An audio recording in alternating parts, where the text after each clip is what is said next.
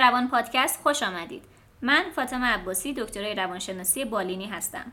در روان پادکست صحنه پیدا کردیم که می‌تونیم دغدغه هامون و تحلیل های متخصصان در مورد موضوعاتی که مربوط به درون فرد رابطش با دیگران و جهان پیرامون هست با شما در میان بگذاریم من هم فخری تاجیک دکترای روانشناسی بالینی هستم قسمت های مختلف روان پادکست رو در سایت روانپادکست.com و app های مربوط به پادکست مثل Anchor، Podbean و هر جایی که پادکست رو دنبال می‌کنید بشنوید. با ما همراه باشید. در این قسمت از روان پادکست قراره در مورد تربیت جنسی کودکان صحبت کنیم اینکه از وقتی کودک به دنیا میاد در مورد مسائل جنسی ما چطور باید باهاش برخورد کنیم توی فرزند پروری باید جوری این رو بگنجونیم و اینکه خانواده و اطرافیان چه وظیفه‌ای دارن همچنین در مورد آسیب هایی که تو این مسیر مشاهده میشه صحبت می‌کنیم برای شنیدن این قسمت از روان پادکست بهتر افراد زیر دوازده سال کنارتون نباشن و از هدفون استفاده کنید.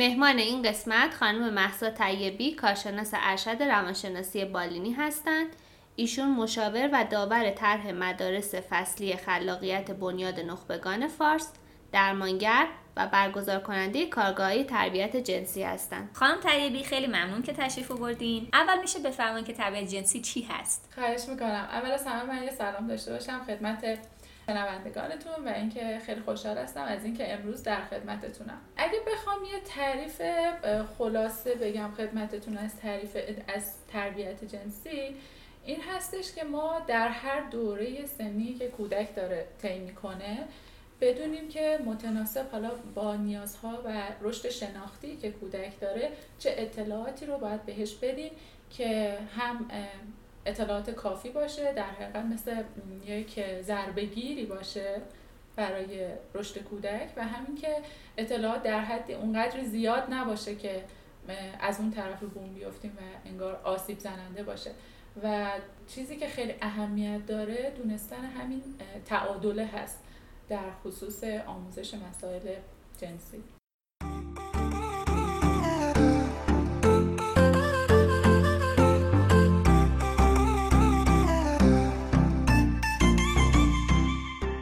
خب حالا سوالی که مطرح میشه اینه که چرا تربیت جنسی اصلا مهمه برای والدین و بچه ها خب ببینید آموزش کلا توی هر زمینه می‌تونه ضربگیر باشه و از خیلی از آسیب ها محافظت کنه از ما. و نکته اصلی که وجود داره اینه که توی تربیت جنسی بچه ها ما با استفاده از اطلاعاتی که بهشون میدیم در حقیقت جلوی خیلی از آسیب ها رو می‌تونیم بگیریم. اگر که اطلاعات مفید باشه متناسب با سن کودک باشه تاکید می‌کنم که باید چیزی باشه که نیاز کودک هست نه فراتر از اون چیزی که لازم داره که در اون صورت هم باز می‌تونه خودش آسیب زا باشه. و اهمیتی که داره هم در دوره کودکی فرد هست هم توی بزرگسالش یعنی ما از طریق تربیت که بچه ها ارائه میدیم هم می‌تونیم از یک سری از آسیب ها تو طول کودکیشون جلوگیری کنیم و هم مانع یه سری از اختلال های باشه که توی بزرگسالی شکل می‌گیره که در حقیقت ریشهشون به همون دوران کودکی برمیگرده و حالا ناشی از می‌تونه آموزش های ناکافی والدین باشه یا اطلاعاتی که به درستی به بچه ها منتقل نشده. ولی یه موضوعی که هست این که خیلی میگن که اصلا چرا بچه ما باید اینا رو بدونه. بعد خیلی از والدین نمی‌دونن خودشون که بخوان این اطلاعات رو بدن به بچه. مثلا اینکه میگن خب ما خودمونم نمی‌دونستیم الان چی شد مگه؟ چه اشکالی داشت؟ یا یه جورایی چشم و گوش بسته بودن رو امتیاز می‌دونن برای بچهشون. اینکه اصلا بذار اصلا سرگرم این مسائل نشه. یک مطلب علمی که وجود داره که بهش میگن پدیده زایگارنیک. این هست که افراد وقتی یک چیزی رو ناقص می‌دونن این توی ذهنشون بیشتر تکرار میشه. مثلا اینکه وقتی که ما میریم امتحان میدیم از امتحان که میایم بیرون اون سوالایی که بلد نبودیم رو بیشتر تو ذهنمون میمونه و میریم می‌خوایم دوست داریم بریم اول اونا رو چک کنیم. و حتی اونایی که میگن نه اصلا سوالا رو نمی‌خوام چک کنم تو پس ذهنشون اون سوالایی که نمی‌دونن بیشتر تو ذهنشون تکرار میشه. و همینطور توی بچه ها هم همینطوره. ما وقتی که یک چیزی رو براشون ناگفته می‌ذاریم به هر حال اینا تو ذهنشون هست. به هر حال توی جامعه تو واقعیت وجود داره این مسائل. میره مدرسه یا مهد کودک یا توی فامیل با بچه های دیگه و با این قضايا مواجه میشه و بعد که اطلاعات درست بهش نمی‌رسه و ناقص هست بعضا اطلاعات غیر واقعی بهش می‌رسه این حتی بیشتر ذهنش رو مشغول می‌کنه. پس اگر ما اطلاعات مناسبی به کودکمون بدیم این قضیه انگار براش حل شده است. درسته؟ یه افسانه خیلی اشتباهی که توی این زمینه وجود داره اینه که خب من از خیلی از پدر و مادرها میشنوم. میگن که خب من چرا باید ذهن بچم رو درگیر کنم؟ در حالی که از من سوالی نپرسیده و به قول شما انگار یه تکلیف مبهمی هست که حالا تا اون موقع ذهن بچه درگیرش نشده. الان من بخوام دست بذارم روش باعث میشه یه کنجکاوی های خیلی زیادی درش به وجود بیاد و اینکه من مجبور بشم اطلاعاتی بدم که متناسب با سنش نباشه و اصلا لزومی نداشته باشه. منتها باید به این نگاه کرد که در حقیقت کودک انقدر جهانش بسته نیست که هیچ اطلاعاتی دریافت نکنه. چون که مدام داره با بچه های دیگه بازی می‌کنه با بدن خودش درگیره و اینا همه می‌تونن منابع اطلاعاتی باشن. و دومین نکته که باید در نظر داشت اینه که توی آموزشی که به بچه ها داده میشه واقعا بچه ها ذهنشون اونقدر پیچیدگی نداره که نیاز باشه که اگه کودک ما یه سال از ما می‌پرسه نیاز باشه من به طور کلی بشینم واسش توضیح بدم. گاهی وقتا که اینجوری هست که کودک با یه اطلاعات خیلی جزئی اون کنجکاوی ذهنیش اقنا میشه و باعث میشه که حالا برای برطرف شدن این کنجکاویه به منابع دیگه متکی نباشه. مثل اینکه من اگر این سوالو دارم چون که مامانم نمی‌تونه منبع درستی باشه واسه جواب این ساله. من از دوستام استفاده کنم از اونها اطلاعات بگیرم. بنابراین خب این می‌تونه یه باور غلط باشه که من گفتنش باعث برانگیختن کنجکاوی میشه. و نکته بعدی که وجود داره خیلی مهمه که این تو ذهنتون باشه والدین تو ذهنشون باشه که مسائل جنسی مثل تمام مسائل دیگه که کودک توی هر سنی باش مواجه میشه کودک در مورد مسائل جنسی هم توی هر سنی مقتضی با سنش با یه سری از پرسش ها ابهامات مواجه میشه.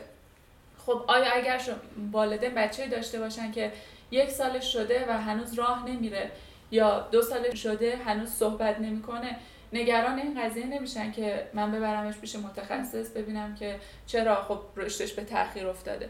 حالا توی قضیه جنسی مسائل جنسی که پاش میاد وسط انگار همه چی برعکس میشه.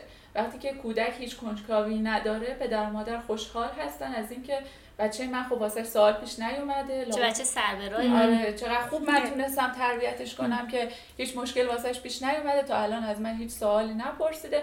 که خب اینجا هم دقیقا مثل همون مسائل رشد جسمی کودک اونجا دیگه والدین باید به شک بیفتن که چی شده بچه من سوالی نمی‌پرسه آیا من طوری رفتار کردم و طوری این قضیه تو ذهنم تابو بوده که کودکم جرئت نکرده از من بپرسه؟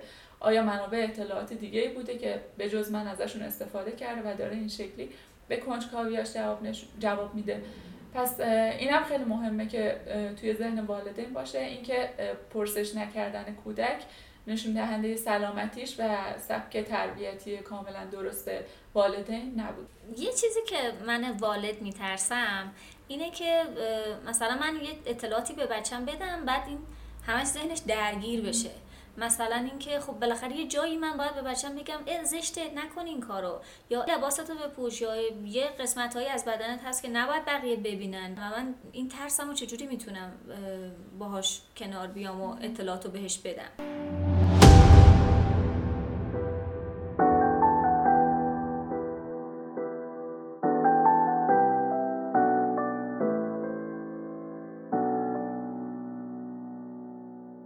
چیزی که تو تربیت جنسی وجود داره و خیلی باید بهش توجه داشت دو تا نکته است. اول اینکه اطلاعاتی که ما میدیم باید دقیقا شبیه واکسیناسیون باشه. یعنی یه اطلاعات درست مفید ولی به اندازه ای که کودک بهش نیاز داره و متناسب با اون مرحله رشدیش هست. و دومین نکته اینه که توی با اطلاعاتی که داده میشه همگی باید با تم فیزیولوژیک باشه. جوری نباشه که ذهن بچه رو درگیر کنه و وارد فاز جنسیش بکنه. در مورد اون استرابی که میفرمایید اینه که خب دقیقا همونطور که تو واکسیناسیون ما وقتی بچه رو واکسن می‌زنیم ممکنه تا چند روز درگیر باشه ذهنش ممکنه دچار آشفتگی بشه حالا توی واکسن بیماری های جسمی که می‌زنیم به این نحو که بچه تا چند روز ممکنه تب کنه یا علائم خفیف اون بیماری رو نشون بده. توی تربیت جنسی هم به همین نحو هست که ممکنه تا چند روز ذهنش درگیر بشه سوالاتی بپرسه آشفتگی داشته باشه. ولی در نهایت ما با دادن این اطلاعات انگار داریم از یک بیماری بزرگتر از یک مشکل بزرگتری جلوگیری می‌کنیم. حالا ارائه این اطلاعات یا همین به قول شما واکسیناسیونی که میگید بهتر توسط والدین انجام بشه یا فردی که اطلاعات بیشتری داره یا فردی که کودک باش راحت تره؟ در درجه اول خب اولویت با والدین هست و والد همجنس. چرا که بچه ها پدر و مادرشون رو به عنوان یک منبع اطلاعاتی که می‌تونن بهش متکی باشن اعتماد کنن و می‌تونه در واقع یک بستر رو فراهم بیاره. واسه اینکه من از اون به بعد من کودک از اون به بعد هر اطلاعات هر سوالی باش مواجه شدم هر ابهامی داشتم بیام سراغ والدینم. نخوام برم از منبع اطلاعات دیگه کمک بگیرم. بنابراین توی درجه اول خیلی مهمه که والدین این اطلاعات رو بدن به بچه هاشون به ویژه والد همجنس. ولی اگر بازم این امکان فراهم نبود واسه والدین که خب معمولا ممکنه دلیلش این باشه که خود والدین با این مسائل جنسی هنوز یه سری مشکلاتی دارن هنوز درشون شرم به وجود میاره که بحث این که این مشکل باید تو والدین برطرف بشه ما اگه بذاریم کنار و بعدا بخوایم راجبش صحبت کنیم اینه که در درجه دوم یک مشاور یا روانشناس متخصص. ولی به هیچ وجه اینکه حالا دایی واسه توضیح بده عمو توضیح بده خاله که باهاش راحت تر هستی واسه توضیح بده. اینا نباید باشه. پس منظورتون اینه که اگه ارائه اطلاعات توسط والدین انجام بشه کودک امنیتی هم پیدا می‌کنه که هر وقت یه سوالی در این مورد داشت از والدینش بپرسه تا اینکه از دوستش بپرسه یا از یه فرد دیگه ای که ممکنه اطلاعات غلطی بهش بده. آره یه بستر امن واسش فراهم میشه. به این شرط که والدین هم به اندازه کافی اطلاعات داشته باشن و اطلاعات حالا تحریف شده ناقص و اشتباه به کودک ندن. چون همینا هم می‌تونه در نهایت باعث بیاعتمادی کودک بشه. من اگر برم از مامانم بپرسم من چه جوری به دنیا اومدم و جوابش این باشه که مثلا تو رو خدا به من هدیه داد شب خوابیدم صبح پا شدم تو به دنیا اومدی بعدا رفته رفته که کودک خب بزرگتر میشه اطلاعات درست رو دریافت می‌کنه. حتی شاید آسیب این خیلی بیشتر از این باشه که والدین اصلا جوابی ندن تو اون موقعیت. چرا؟ چون تو ذهن من من کودک شکل می‌گیره که خب از اعتماد من سوء استفاده شده. والدین به من دروغ گفتن. پس من از این به بعد چجوری می‌تونم بهشون اعتماد کنم و اطلاعاتم و دوباره از والدینم بگیرم؟ پس اگه یه سوال در مورد این شد که مثلا من از کجا به دنیا اومدم بهتره که به بچه یه جواب اقتضای سنش داده بشه تا اینکه بی جواب رها بشه. دقیقا. اقتضای سنش باشه متناسب با اون پرسش که کودک می‌پرسه. ازش اول می‌تونیم راجع به برداشت خودش بپرسیم که بدونیم یه تصوری به دست بیاد راجع به اینکه کودک چقدر می‌دونه راجع به این قضیه. اول از همه اطلاعات کودک رو ما می‌تونیم بگیریم. خب اینجا هم بازی سری چیزهایی وجود داره که والدین باید بهش حساس باشن. اینکه اگر که کودک من اطلاعاتش کمه که من بیام اصلاحش کنم زیاد کنم اطلاعات بیشتر بهش بدم. اگر اطلاعاتش تخیلی هست من اصلاح کنم و متناسب با سنش بهش اطلاعات بدم و اگر اطلاعات خیلی زیاد داره خب والدین باید اونجا هوشیار باشن که چرا بچه من انقدر زیاد و تا اینجا می‌دونه. یا بعضی از اطلاعات هستن که دقیقا مثل زنگ خطر هستن نشون دهنده. یعنی که کودک یه چیزایی رو دیده با یه مسائلی مواجه شده که نباید می‌شده. که اینا رو هم والدین باید بهشون آگاه باشن ولی خب به هیچ عنوان نباید اطلاعات تحریف شده دروغ و اینکه حالا بی جواب گذاشته بشه. وجود داشته باشه. ما تو قسمت های بعدی می‌خوایم در این مورد صحبت کنیم که تو هر سنی ما چه اطلاعاتی بدیم. ولی چیزی که الان مهمه اینه که ما چجوری این مهارت ها رو کسب کنیم. یعنی اینکه مثلا شما میگین که اول بفهمیم بچه چه اطلاعاتی داره. من چی بپرسم از بچم که بفهمم چه اطلاعاتی داره و بعدش چجوری پیش برم.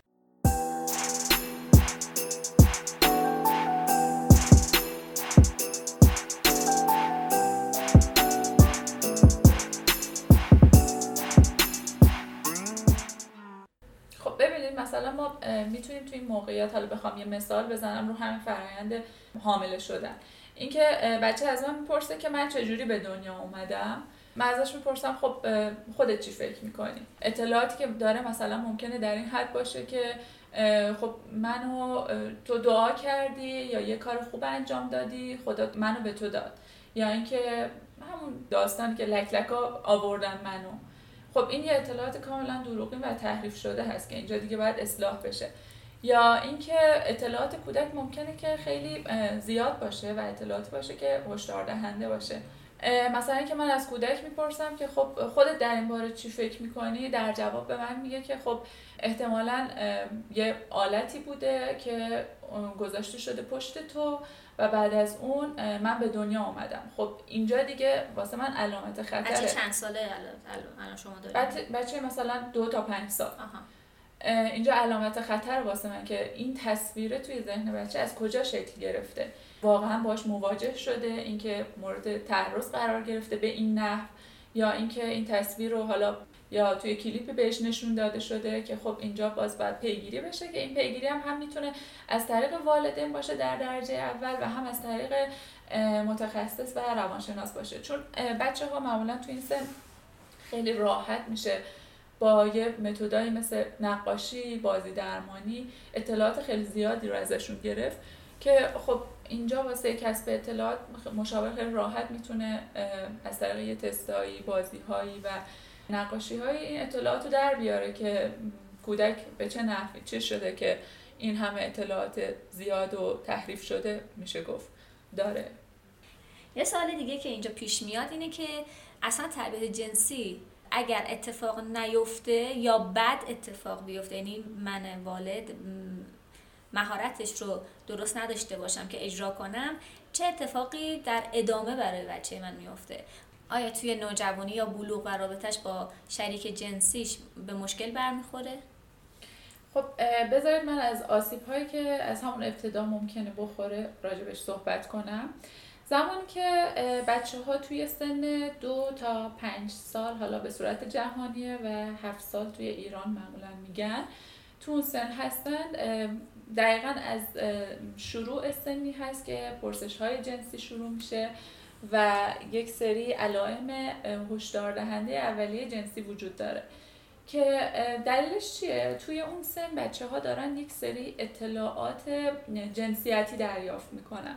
در مورد اینکه جنسیت خودشون رو بشناسن به عنوان یک دختر یا پسر خودشون رو تعریف کنن. بنابراین خیلی تو اون سن خیلی از سوالهایی که بچه ها دارن تو همین حول و حوش میچرخه. یعنی اینکه کسب اطلاعات جنسیتی هست. و خیلی وقتا ما با اطلاعات نادرستی که به بچه ها میدیم و با ناآگاهیامون دقیقا بچه هامون رو وارد فاز جنسی می‌کنیم. یعنی که ممکنه که بچه ما اگر که مثلا یکی از علائم طبیعی که توی این سن وجود داره اینه که بچه ها خیلی وقتا پیش میاد که موقعی که دارن با هم بازی می‌کنن توی اتاق تنها هستن میری می‌بینی لخت شدن دارن اندام های جنسیشون رو به هم دیگه نشون میدن.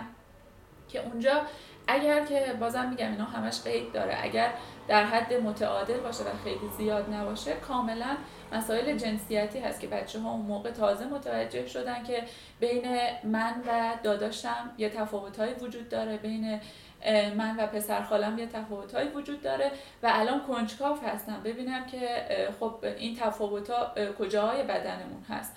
و توی اون سن معمولا خب کنجکاوی ها جنسیتی است. ولی با برخوردهای اشتباه با سرزنش کردن ها ترد کردن های والدین و اطلاعات نابجا دادن به کودک دقیقا ما می‌تونیم بچه رو وارد فاز جنسی کنیم که توی این سن به همین دلیل که میگم بچه ها تازه شروع کردن که راجع به جنسیت خودشون کشف کنن خیلی خطر بروز اختلالات جنسی خیلی هاشون ریشهشون به همین سن برمیگرده که می‌تونه ناشی از همون برخورد نادرست والدین باشه و اطلاعات نادرستشون باشه. حالا اینکه توی بزرگسالی چه تأثیری می‌تونه داشته باشه و توی بلوغ بچه ها چه تأثیری می‌تونه داشته باشه بذارید من با یه مثال واسهتون توضیح بدم. یکی از برخورده خیلی اشتباهی که وجود داره که اتفاقا خیلی هم رایج هست اینه که مثلا بچه داره توی مهمونی میره میدوه یکی تو راگیرش میاره یکی محکم می‌زنه به باستنش. حالا ممکنه صرفا سر شوخی باشه سر ابراز محبت باشه. ولی خب به دلیل اینکه قسمت اون قسمت کاملا در ارتباط هست با آلت تناسلی بچه ها همین ضربه ها می‌تونه ایجاد لذت کنه توی بچه. و از اون بدتر زمانیه که والدین برای تنبیه از این شیوه استفاده می‌کنن. مثلا بچه یه کار اشتباهی می‌کنه واسه تنبیه کردنش و کتک زدنش میان باسنش رو ضربه می‌زنن. و از اون بدتر والدینی هستن که بعد از این تنبیه کردن ها عذاب وجدان می‌گیرن. یعنی بچه رو تنبیه می‌کنن چجوری که با سنش ضربه می‌زنن و بعد از اون به خاطر که حالا بچه گریه می‌کنه ناراحت میشه دردش می‌گیره عذاب وجدان می‌گیرن و می‌خوام با محبت کردن بهش انگار یه جورایی از دلش در بیارم. این ارتباطی که تو ذهن بچه شکل می‌گیره به چه نفع هست؟ اینه که من هر موقع مورد محبت قرار می‌گیرم قبلش باید یک دردی وجود داشته باشه. دردی که تحریک جنسی هم توش هست. یه توضیح اینجا باید بدیم در مورد اینکه اصلا این خیلی خیلی امکان داره این سوال براشون پیش بیاد که خب چه جوری من یه ضربه دارم می‌زنم و دارم تنبیه می‌کنم. چرا بچه من داره تحریک جنسی میشه. بعد تازه تو اون سن حالا اصلا کی گفته که این بچه من تحریک میشه. بچه من دو سالشه. من دارم می‌زنم به باسنش داره توی حالا گفتیم مهمونی رد میشه من می‌زنم به باسنش دو سالشه. تازه مثلا من از پامپرز گرفتمش. این چرا تحریک میشه؟ نباید بشه که. نکته اول اینه که بچه ها دقیقا از همون زمان که به دنیا میان آماده احساس لذت های جنسی و جسمی هستن. یعنی اینکه حالا ممکنه که ما با تحریک بدن کودک با نوازش کردن اون دقیقا همون حس جنسی که یه فرد به عنوان یه بزرگسال تجربه می‌کنه نباشه ولی از همون ابتدا هر لمس کردنی باعث احساس لذت توی کودک میشه. البته این لزوما معنیش این نیست که بد هست چون بچه ها از همون از همین لمس ها است که بدن خودشون رو می‌شناسن عشق و محبت رو یاد می‌گیرن عاطفه تو ذهنشون ثبت میشه که به چه نحو هست و در حقیقت با همین لمس ها هست که عشق و محبت بهشون یاد داده میشه. ولی اینکه چرا من بچم وقتی که یه ضربه دم باسنش می‌زنم می‌تونه درش تحریک و لذت به وجود بیاره؟ اینه که خب این همه یعنی قسمت های تناسلی بچه ها باسن بچه خیلی به اندام های تناسلیش نزدیکه.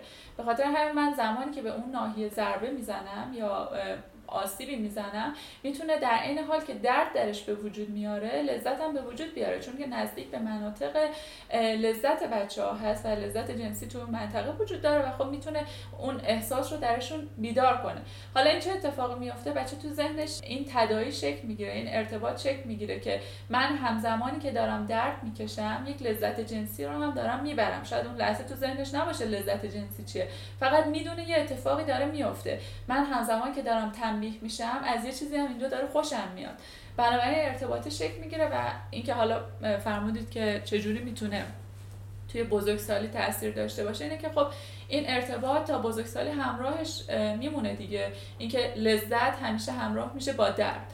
یا اینکه من زمانی تجربه جنسی و در حقیقت لذت جنسی رو می‌برم که همراه بشه در من با یک دردی. و از اون بدتر خانواده هایی که بعد از اینکه این تنبیه رو انجام میدن از وجدان می‌گیرن که چرا حالا بچه من داره گریه می‌کنه بهش آسیبی زدم من به عنوان مادر یا پدر و شروع می‌کنم به نوازش کردنش. و دوباره انگار ما داریم یه ارتباط جدید تو ذهن بچه شکل میدیم. این که هر زمان تو خواستی عشق و محبتی دریافت کنی قبلش باید یک دردی بکشی. بنابراین این می‌تونه توی روابط بزرگسالی هم تکرار بشه که من مدام دنبال روابطی باشم و روابطی منو بر بیانگیزه از نظر جنسی که توش به یک نحوی دارم مورد آزار و اذیت قرار میگم یا توش به یک نحوی یک درد حالا چه جسمی چه روانی در من بیدار می‌کنه. در قسمت بعدی در مورد تربیت جنسی کودک به تناسب سن اون صحبت می‌کنیم. این قسمت روان پادکست و قسمت های قبلی رو می‌تونید در سایت روانپادکست.com بشنوید.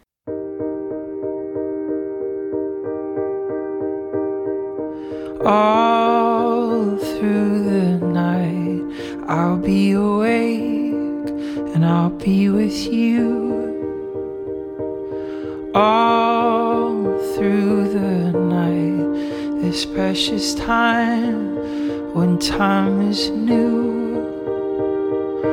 All, all through the night today,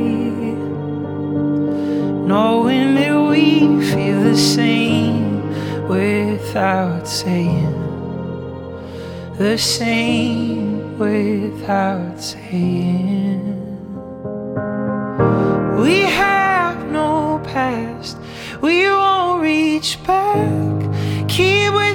forward all through